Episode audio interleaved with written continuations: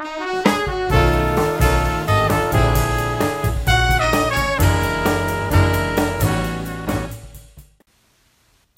everyone. I'm Corey, and we're talking manpower. Today, we're continuing our conversation with Mr. Edward Emden.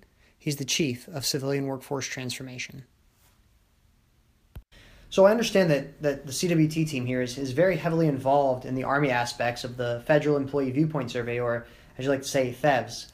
Um, so, why should Army civilians take this survey? Why is it, why is it so important? I actually get asked this question a lot because I think there's a perception out there that the results aren't used of the Federal Employee Viewpoint Survey. Um, but I really can't disagree with that strongly enough.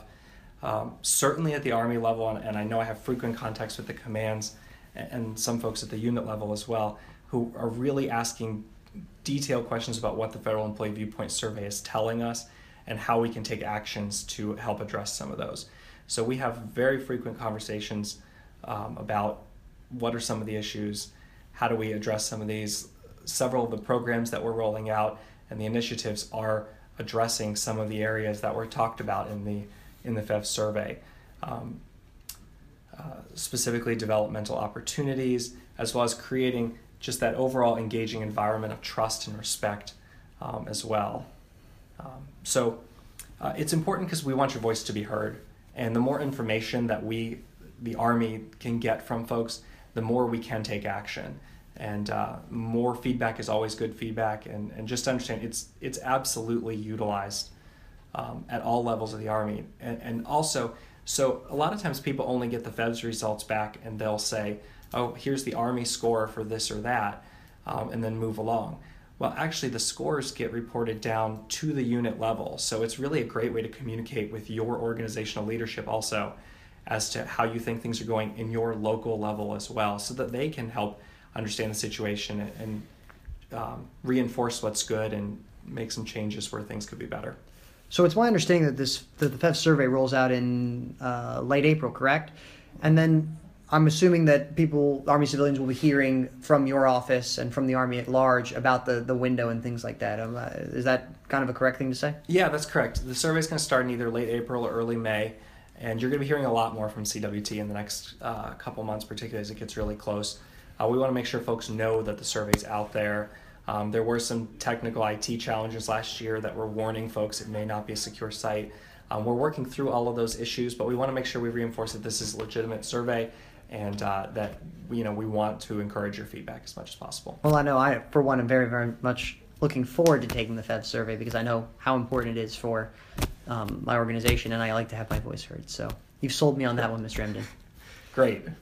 I understand now that the, the CWT is also rolling out several new initiatives um, in the coming year. Can you briefly talk about a, a couple of them? Sure. Uh, some of the more immediate term things we're doing are our um, employee engagement training events. So we're doing an event out at Fort Leavenworth in March of 2017 uh, for GS 13 to 15 supervisors, uh, just to talk about all areas of engagement and how supervisors have that really critical role um, in influencing engagement and, and, fostering a culture of engagement.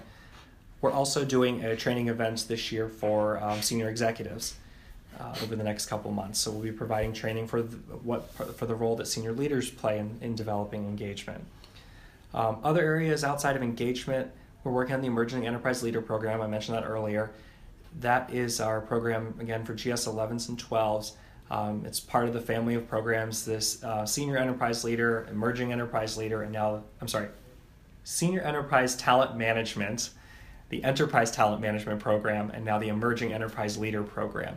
So this is really important because it'll give us the opportunity to have a leader development track for uh, an enterprise leader development track for folks from the GS 11 level through um, and including the GS 15 level. Um, so some really great opportunities, and that's going to start in. Um, we'll be rolling it out in October of 2017. So commands. This program is going to look a little bit different too because it, it's not going to be essentially managed army-wide program we've set out some requirements for the commands, what has to be um, contained in the program, and each uh, command is going to run their own program within those guidelines. Um, so commands are already well on their way to developing the framework and starting the implementation of their programs. So you should be hearing more about that both from CWT and from your command, uh, hopefully in the next couple months as we get even closer to rollout on that. Well, Mr. Emden, that's that's all the questions I have. Is there anything else you'd like to add? Uh, no, it's just that civilians across the Army are doing some really great things uh, in their work, and I'm really excited to be in this position and to have the opportunity to share some of the great work that folks are doing um, as part of our CWT efforts. And uh, really, I get energized and excited talking about engagement, and I think it's going to have a great positive impact uh, for our civilian workforce going forward. So it's just really exciting future. Mr. Emden, I appreciate everything you do for Army civilians on a daily basis. Thank you so much, and thank you so much for um, speaking with me today. I really, really appreciate it. No problem. Thanks so much. Appreciate the opportunity. Well, everyone, that's all we have time for today. We look forward to our next segment. In the meantime, feel free to like us on our Facebook page, which is facebook.com slash armycp26 for all the latest news and updates from the manpower and force management career field. And until next time, have a great Army Day.